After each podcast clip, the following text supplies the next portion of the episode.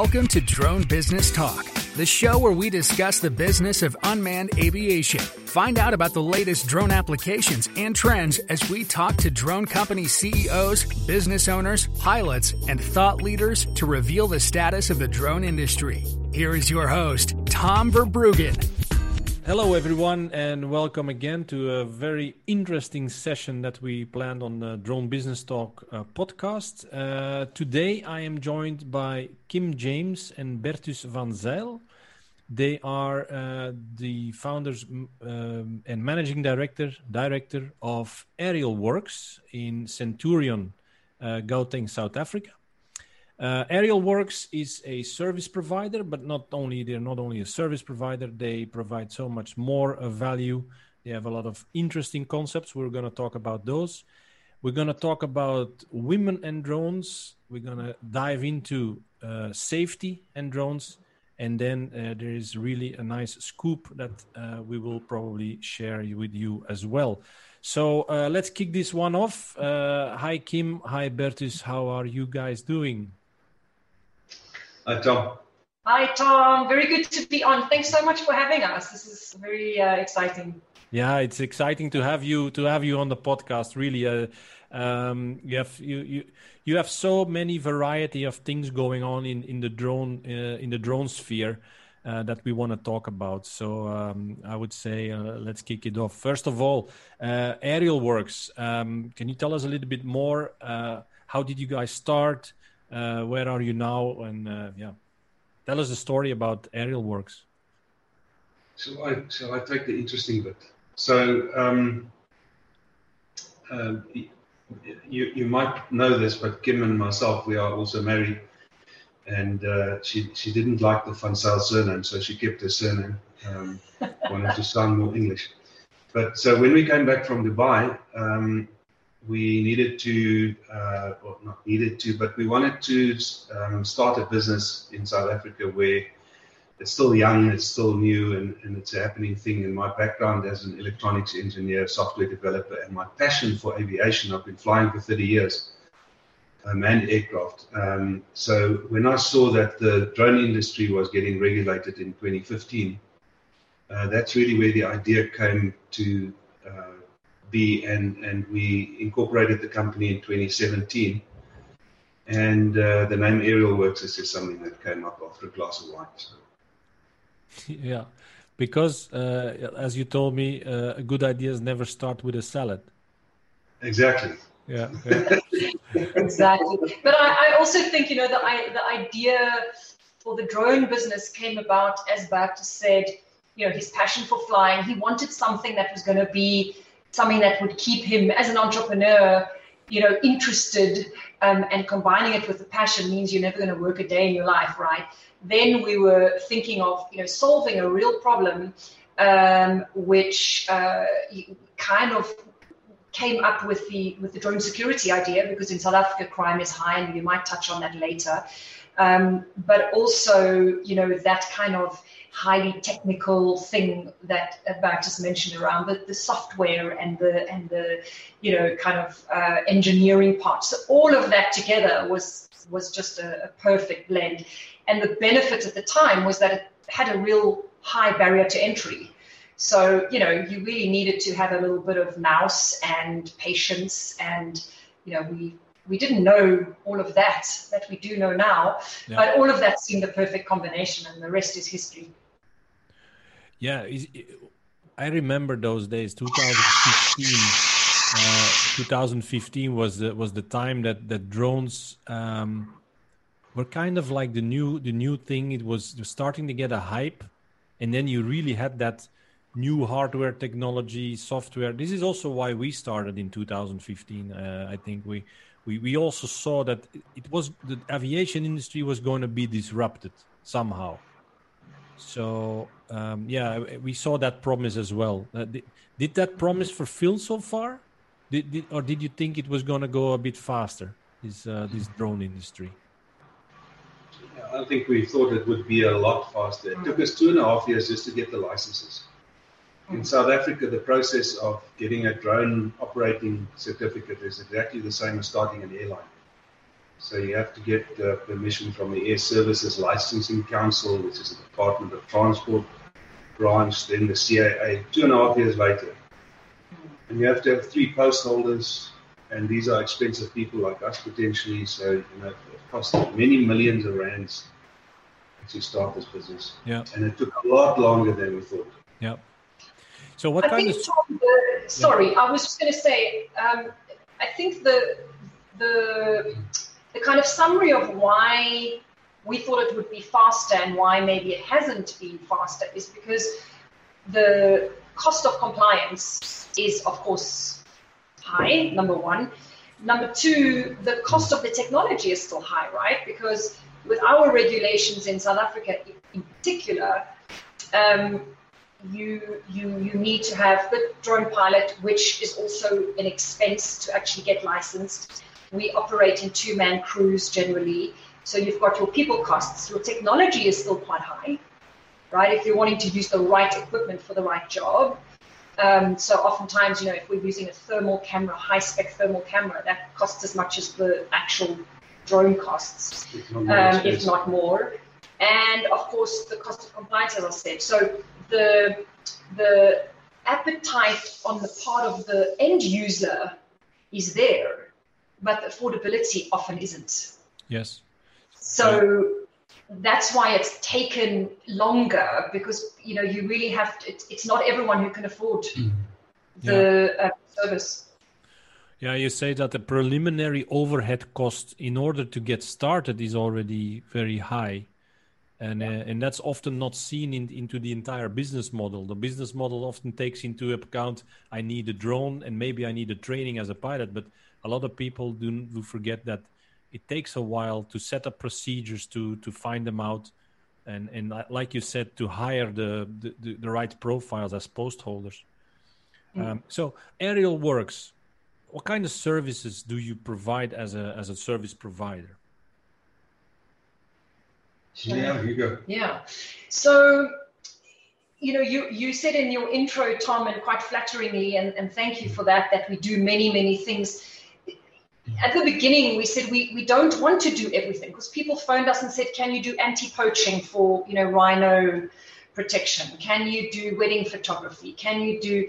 And so we kind of said, you know, we really need to specialize in in in some things. We we don't want to do everything, and and I think um, even though we do quite a few things, the the things we like doing and where we've actually become well known for, or what we've become well known for, and, and that we really like doing is um, we do a lot of inspections for secure uh, for um, insurance companies, but. Uh, the, the service we offer there is around pre and post loss assessment. So, roof inspections, um, 3D models, which essentially create digital twins for underwriters to have a really good idea of what they're actually insuring. Yeah. So, um, from a technical perspective, it's really around inspecting roof structures and, and, and, and using the different flights that we do uh, to put that through, you know, software to, to get data out, out the other end, which is usable for insurance companies. Um, we also do um, inspections and surveys for engineering companies. The idea of flying and using software is the same. It's just for them, it's about measurements, for example, and, and project management, where they have kind of process um, and, and progress uh, reporting uh, and, and things like that. So, so those are the two main things. Lines volumetrics. Yeah, and then you know any any large organizations like the mining um, industry, for example, where they do volumetric measurements, where all of that was done manually and took a long time previously. Um, you know, a lot of person hours, and and we can fly over you know a an area that's going to be blasted. Um, we then actually, these were quite a few recent projects we did, which are very cool. I know people have done it for a long time, but go and measure an area, video the actual explosion, Yeah. and then um, and then measure the, the area afterwards. And so all of that then is for their, their insurance purposes as well as their measurement purposes. Yeah. So everything is around high accuracy. So really it becomes less about flying the drone. It's really around the data that you can then provide, which is sometimes the, the more difficult part, right? So you need computing power and you need people who know how to set up the cameras and then extract the data and analyze the data, etc. So yeah, so those are the three things, and then of course we have our security brand um, under which we operate um, uh, under the name Drone Guards.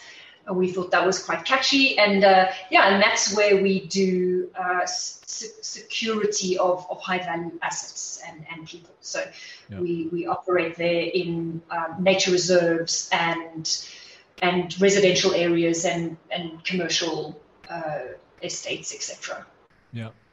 And and as I as I understood it, drone guards is is based on a model where you do not necessarily fly yourself, but you install um, how do they call this um, filials where they are actually people signing up to the concept. Really, really right? Yeah. So um, this kind franchise, of lead franchise, I should say more instead of yeah no no no, no not not really oh. so the the idea tom really came from the fact that um, and we touched on this earlier before before we, we went live is really around the the security industry yeah. is going to be affected by drone technology. Of course. Because we do have the guard with the torch as we speak about it. Yeah. And it's not that the drone technology replaces anything, but the human element is the weakest chain. Yeah. in the weakest link in the security chain. And so oftentimes, you know, if a site has had 15 guards with torches to patrol at night, they might not need 15, they might need 10 or even less. And so the idea is that we have enabled that security company to operate legally and that we train their individuals. And so the idea is, and it hasn't always worked perfectly, but the idea is that we maybe train their more um, experienced security people who have maybe got some technology experience working in the control room, and they become the drone pilots, yeah. and then you know yeah. the others move up in the ranks. Yeah. So you're not really displacing an entire workforce, which is what we foresaw at some point. You're, so we can enabled the security companies to operate legally. And you will, you will in fact, by this concept, enhance the the security uh, capabilities. It's not only person with torch. It's it's it's becoming more. Uh, it's it's more data, uh, more precise data as well. Um, I understand. Um, yep. Yeah, that that sounds good. And um, it's highly effective. The guy with the torch can see just about nothing at night. Yeah the thermal cameras are really highly effective. Yeah. Hey Kim, um, before before we we of course chatted before, uh, and, and uh, you told me that you came out of you came out of a non-aviation background, and now you're the post holder in, in safety, and, and I've quite a big background in, in safety as well, so I'm very intrigued by that. How did you how did you make that transition from um, from non-aviation to aviation? How did that go? Yeah, good question. So I worked in banking for my entire first career. I call it my first career because this is now my second career and, and has become my passion. So I'm very fortunate. Um, and investment banking is a highly structured, highly regulated, or banking in, in general, um, environment. And I quite liked that part of it. I mean, it made our jobs difficult, but I always had this natural affinity to working in an environment of high control and governance. So when Bertus was talking about uh, starting this drone organization, this drone business, I kind of just, you know, fell into it by overhearing these discussions and by the way, aviation always, not always, but you know, since I've kind of um, been flying with him, I, I always thought that was quite sexy. You know, just that the whole the whole idea of aviation, I just thought was great. You, you are, know you are not incorrect. How, how do you know how do you know if someone's a pilot? Yeah, he will tell you. He will Correct. tell you. so you see, there's a reason. So I always thought that was quite attractive. And then when they said, "Oh, we need this post holder, we need someone to do safety," and I was like, "What's that about?" I was like, "You know, this is about keeping us on the straight and narrow. This is around making sure we keep safe. This is around paperwork. This is around structure and closing the loops, you know, between having a safety management system and, and operationally keeping keeping the company um, legal, number one, but also safe. And I was like, well, there's a real um, connection there between having a, a structured approach to certain things and I just personality wise, I think I, I have this kind of risk management way of of dealing with, you know, and we have in fact our our um, partner in our business, Andre Swart. He is a uh, ex-military man. He worked in the South African Air Force for 25 years. He was the uh, commanding officer of of a squadron. He is just as you know, safety aware and the, the paperwork is in order and, and the approach to certain things. And he talks about this thing that says you cannot work in aviation or work in an environment where you have to be safe and hazard aware and whatever, and then get in your car and speed like a maniac home. That's that that kind of doesn't work. You know, you're either that way inclined or you're not. And I think yeah. I'm that way inclined. So I kind of put up my hand and I said, hey, you know, you need me. Yeah. and the rest I, is history. I can see, I can see that. I can, I, I can relate very much to what you say. It, it takes a, a, specific type of mindset, I, and I call it that you're some kind of a problem spotter, where you, where you become like very aware to see where the, the, the, deficiency is in a certain process and you try to you try to uh, uh, correct that. And it, it it's some kind of a it has to be in your dna a bit because um, i think that the challenges for a safety manager or a safety post holder they are not just to fill fill a post. It's not just uh, just a cost for your company because yeah you know the the saying that they say if you if you want to know how uh, expensive safety is, try an accident, and then uh, yeah. so you exactly. try to not only prevent those, but you have also like a teaching role, I guess, in safety where you try to um, enhance the safety culture and the mindset of the people that work with you. Isn't yes. isn't that the biggest challenge in, in when you talk about safety, not in a in a whole, but as a safety? Isn't that to um, sensitize people into that uh, safety direction? Isn't that the biggest challenge? 100%. I agree with you. Um, I think so. Two things for sure. Um, oftentimes, I think in aviation, well, maybe not in commercial kind of airline operators, but let's say in the drone business or, or you know, kind of new aviation businesses, you, you have to have an entrepreneurial person leading this business right? You've got to you've got to have the patience you've got to have the finances you've got to find the finances you've got to figure out how to do stuff and and, and stay the course. Um, but then you've got this this uh, safety culture and this regulatory world which actually opposes the entrepreneurial world right? So in our roc in our ops manual. In fact, we're sitting in our ops room right now, and there's like all the certificates you actually have yeah. to have up. So yeah. up there is a certificate that um, Bertus, as the accountable person, had to sign, which basically, or a policy and a statement, which basically says that he will ensure that he always puts the resources um, which obviously means resources physically and financially available to ensure the safety of this organization. Yep. Okay, so so that's the one thing that I don't think people realize because sometimes you have to make a decision that says we're going to do this piece of business. Yeah. Uh, or you have to negotiate a price, or you have to negotiate terms, or whatever it is.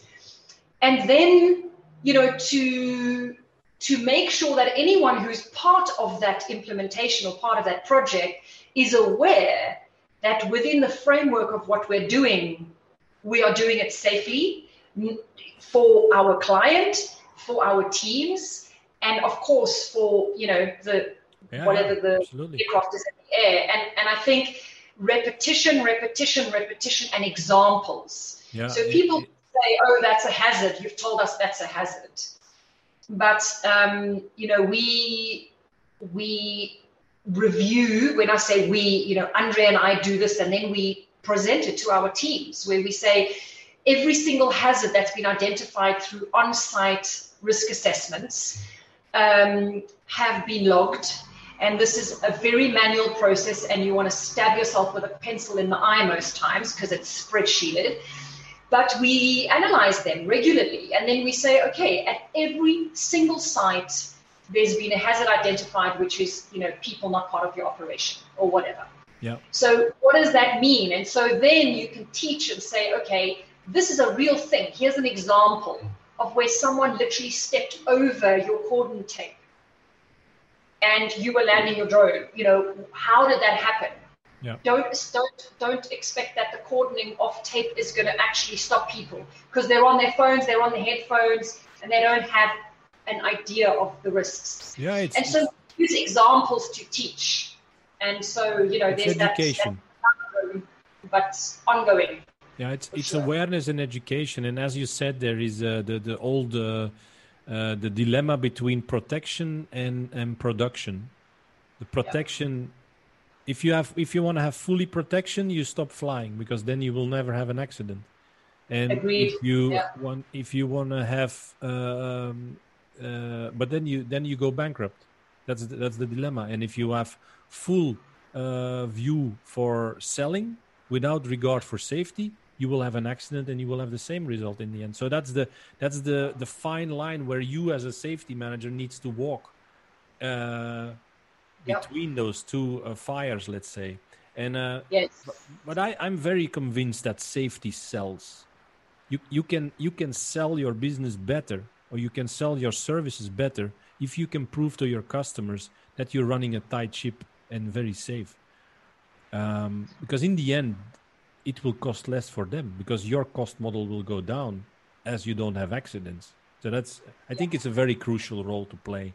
No, I, I, agree with you. You you and I could probably have many, many, many hours of conversation about this. But yeah, absolutely. you know, so in our operation, and in fact, in uh, in an ROC in South Africa, so uh, a remote uh, uh, operator, the safety officer has the right to cancel a mission. So I've never had to do that when I have been on site, but there have been times when like, uh, you know, the client said they're going to cordon this off and now there's people.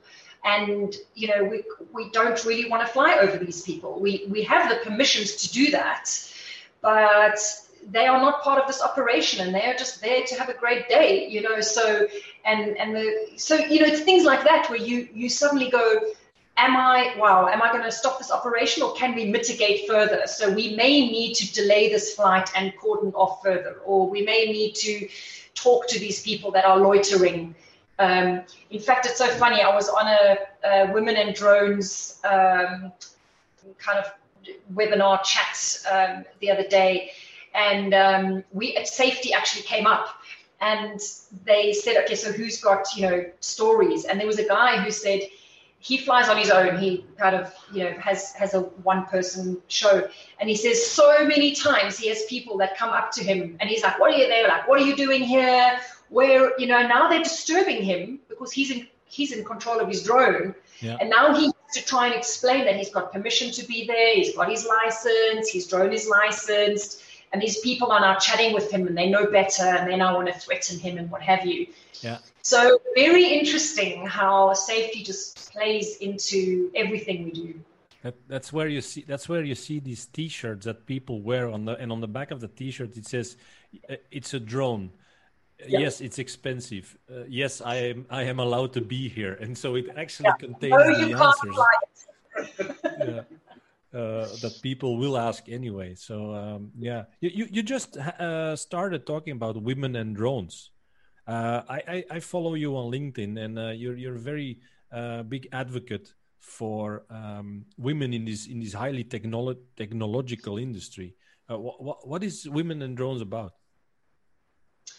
Um, yeah, so uh, I, I, inadvertently men- mentioned women and drones, but maybe because it's so much on my mind. Um, but then I'll also kind of tell you in the second part of my answer, you know, why I'm, I'm advocating it and how I do. Um, and it's not just because of, you know, women and gender stats and stuff like that, but um, women and drones, I stumbled upon actually as a very nice resource. Um, there's a, a woman called Sharon um, Rossmark who launched Women and Drones which is an online platform. Um, you can you can maybe include the link for for your listeners when you when you publish this. Yep. And it's a it's a highly commercialized but really richly resourced platform.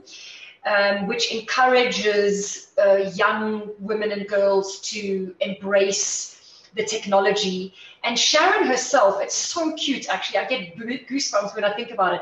She's written some storybooks and um, where the storybooks have changed the narrative, but also visually, um, you know, kind of everyday stories, but that include drones in the story, but also have girls flying the drones, and of course, you know, a diverse environment or what have you. Um, but bringing science into it. So there's one book that's called something like The Adventures of the Drone and Whale Snot you know, because there's this thing where scientists have started, um, you know, videoing or capturing whales, you know, and apparently that shows the health of a whale or I don't know, whatever. There's this thing. So she's pulled it into a story. So anyway, so she does all of that. And they have a weekly kind of chat forum called Coffee Connections with Desi and Kim. And it's very cool. And lots of guys and girls dial in and they share stories and they have guest speakers. And anyway, so a very good friend of mine and a network kind of colleague in the industry, Louise Jupp, um, has launched Women and Drones Africa to bring in um, that platform into South Africa, but really to kind of have a, a place for women to feel comfortable and share stories. And you have no idea, Tom, how many cool um, very experienced, very um, highly educated um, women there are in Africa. So some of the flying labs um, in Africa are headed by women. Uh, we've had so we also have our weekly chats, but we call them fireside chat. You know, in the real African style. Yeah. And yeah, so every week we have our chats. In fact, we're having our next one um, tonight. And it's just a friendly forum where, where people share their experiences, they learn, they connect, they network. It's very cool. So it's just an hour a week and what have you. Um, but the reason why I think I'm so interested in the whole, you know, encouraging women in the in this industry is not only to have them there because that's just a tick in the box. For me, when when I talk about it, it's about don't be there at the table or be a drone pilot or be part of a company because you're a woman and expect people to include you. Be there because you're there in your own right because of your technical ability or your knowledge or what you're bringing to the table. And your voice will be heard if you're saying something that makes sense. So make sure you get your arms around it and be there because you deserve to be there. And you know, embrace the platforms that are there for you if you don't have the people flying your flag. Because there are people culturally in our country that um, find, you know, it's a challenge from their family perspective, for example, saying, what? You're not hmm. going to go study engineering? You're going to go fly this thing, this toy thing? No, no, uh-uh. Yeah. So my encouragement is really around your family knows you, that's fine, but find a place where people can fly your flag and encourage you. And so that's the platform that Louise has built, and her yeah. and I work quite closely together. And I just happen to be vocal about it. So, and it's fun. Very, very nice to share that uh, with us, Kim. And uh, and for sure, we'll put the link. We'll put the link uh, below below this episode of the podcast, and also it's on YouTube, so you can you will find it you will find it there as well. So that's uh, thanks for sharing that. Uh, um, I, I, would I would like to come back to um, aerial works and and the, the plans for the future. Um, I kind I kind of already gave a small hint to that that there would be something nice to share uh, in this in this podcast, and it has to do with game. Bertus, what what is it about? Yeah, yeah so so um, I regularly, when people ask me advice about um, about business in general, but specific about the drone business, I talk about winners and qualifiers. So, if you have a remote operating certificate in South Africa, that's just a qualifier. If you have a remote pilot's license, that's just a qualifier. If you have a drone, that's just a qualifier. That doesn't mean you're going to be successful in the business. You have to have things that are winners things that are that you do that's that's extra, that's above and beyond what everyone else also must have in order to just play in the space. So um, a, a, lot of people uh, they don't get that concept and they, they just want to get into the drone business and they want, they they think that once they've done their remote pilot's license, that's the ticket to earn as much as the airline pilots. Um, that's certainly not the case. So for us, yes, we're an operator in South Africa and, and beyond here in Africa. Um, so we, we do lots of data driven stuff. We, we have our security business, uh, Drone Guards, and that's fantastic. It's a very valid business, but we're always, always looking for things that we can add. And because my background is as a software developer, um, I think that software is one of those things that really adds scalability. So in South Africa, we have um, probably about 10,000 game farms, and in Africa, the rest of Africa, uh, thousands more. And one of the things that, one of the problems that uh, we have identified um, with the game farms is that farmers need to know how much game have they got on their farms. They either for evaluation when they want to sell it or just as a general audit every year. And, and that task has been done up to now with the helicopter. So literally people sit side of the helicopter and they go one, two, three, four, five, and they do it manually during the day. It's highly inaccurate. Um, it's very expensive. Um, and uh, and during the times when game prices were still very high, uh, that was affordable, but now it isn't anymore. Yeah. So um, because of the security work that we do, we work with thermal cameras at night, and we also work not only in the cities, but we work on uh, large farms, um, game farms, and and uh, that has timeshare on it, etc. Lots of uh, properties, lots of beds. And during those experiences at night, we encounter a lot of am- animals. So we have um, thousands of hours of, of uh, thermal images where game is is part of what we are seeing at night. So through computer vision software, we can then take that and we have a, a, a ton of uh, data that we can train our algorithms with in order to then count game at night when the animals are calm, they're mostly stationary and using thermal cameras. And we can, of course, do this at a fraction of the cost yep. uh, of what you would need if you had to have a helicopter and, and that whole kit um, out there do it. And so this is a very new thing that we've added to our uh, product line, and uh, we have not launched it yet. So that's why I said to you in the beginning, this is still very, very new. But if there are people interested in knowing more about it, please contact us. But it's um, it's something that's an automated process. You send the drone on its mission, you, you predefine the mission, you come back, you have your your images that you've taken during that time, and we then put that through our processing software, and we'll tell you what we found. And, um, and some of the chat. sorry, go ahead. Yeah, you will you will you will not only say how how many, but you can also define what kind of animal it is. Yes, so that's still a, a big challenge for us, given that the the general civil high spec thermal camera is about 640 resolution. So the resolution is not that high. So you've got to fly pretty close to the ground um, in order to make out the various shapes. Um, so that is still a, a, challenge that we have to to say, um, you know, exactly what type of, of animal it is. But we're getting better as we get more data and classify yeah. more data. At night. So during the day, it's not a problem. You can visually, uh, you know, the, the, the, machine learning is actually easier, yeah. um, specifically with antelope. So if you're defining, I mean, obviously, even at night in thermal, you can identify an elephant from a leopard, from a lion, from a rhino. That's no problem. But when we start talking about antelope, because they have different horns, right? They have different shapes, they have different um, uh, patterns yep. and and, uh, and and colors. But at night, you can't see what's what the horns are. Yep. So it's so that's the challenge is is uh, and that's what we're we're solving for now. Yeah, is the thermal images. Yeah, the, and, the thermal works better than during yeah. the day because during the day um, animals are running all over the place, difficult to to distinguish them because mm. they they blend in with the bush, um, yeah. etc. So at night uh, you get a very clear. Definition, and uh, we'll we'll certainly get better at it, at it as we go. Yeah. So Tom, when you come to South Africa, we'll take you out on one of one of our missions to one of the uh, night flights to one of the game reserves. Yeah, yeah, we'll be very excited to do that.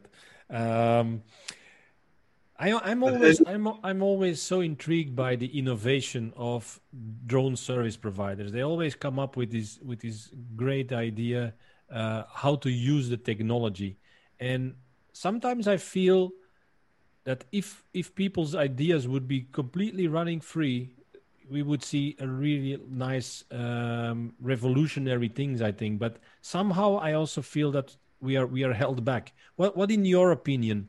is the biggest challenge that we need to overcome to to really make a big change? What is the what what do yeah. we need to solve? Let Kim answer the second part of that, but I, but let me just add your to the first part of your um, of that statement. So we get a lot of people phoning us and say, "I have this great idea. Why don't we do the following?" And in our experience, we find that people hear about drones and then they find solutions for problems that don't exist.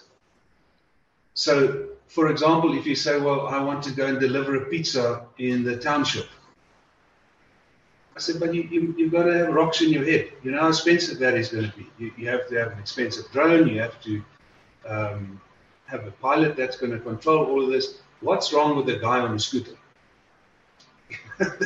yeah. The guy on the scooter is still the better solution, you know. So be careful not to, to find solutions for problems that don't exist.